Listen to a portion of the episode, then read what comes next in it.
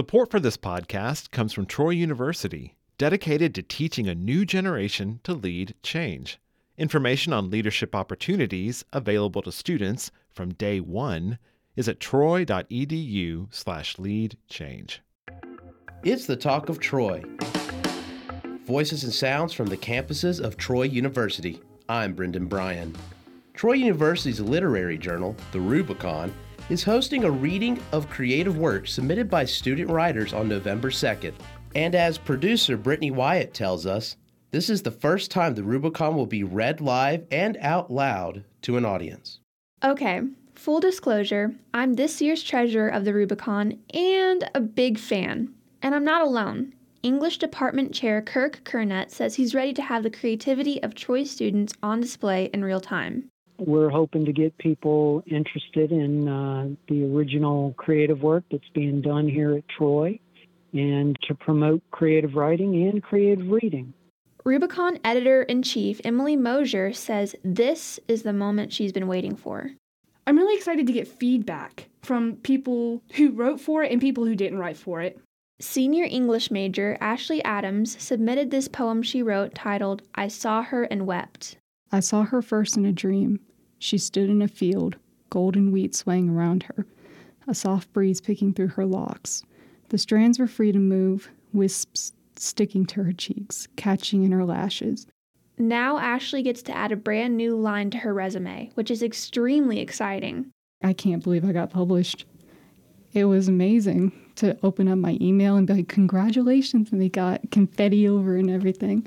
So it's like, I can do this. You know, I can get published. For more information on the Rubicon's live reading held Wednesday, November 2nd on the Trojan Center patio, visit the Rubicon on Instagram at the Troy U Rubicon. For the Talk of Troy, I'm Brittany Wyatt.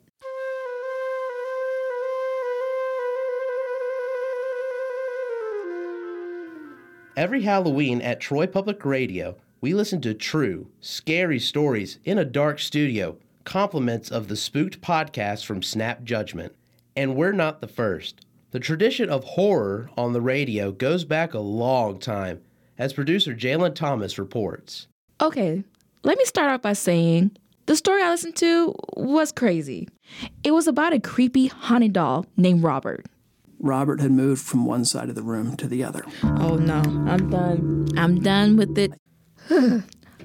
okay, I admit I was scared. But podcast manager Austin Toy was more skeptical. I don't really believe in ghosts or anything like that, but I think we can learn a lot about ourselves when we ask, you know, why do these things make us afraid? Where does that fear come from? Operations manager Kyle Gassett says that fear has been around for a while. This idea of tuning in to hear this voice, this disembodied voice, tell you these scary stories is not new. It's in fact it goes back as far as the history of radio. Like this infamous 1938 broadcast of War of the Worlds, a story of Martians taking over the Earth and killing people. Gassett says listeners took the radio drama seriously and thought the end was near. Some people were actually like going to the police station. Some people just went into the bar and were like, we're just going to have a drink and drink our last moments away here on Earth. You won't have to flee after listening to the annual TPR Spook Marathon on Halloween from 8 to midnight, but you might want to keep the lights on. Happy Halloween. For the Talk of Troy, I'm Jalen Thomas. I'm Brendan Bryan, and you've been listening to The Talk of Troy, a production of Troy Public Radio. The Talk of Troy is the official podcast of Troy University, available at NPR One or wherever you get your podcasts. Support for Troy Public Radio comes from Sunshine Behavioral Medicine, providing specialized psychiatric treatments of bipolar disorders and PTSD. More information at sunshine2000.com.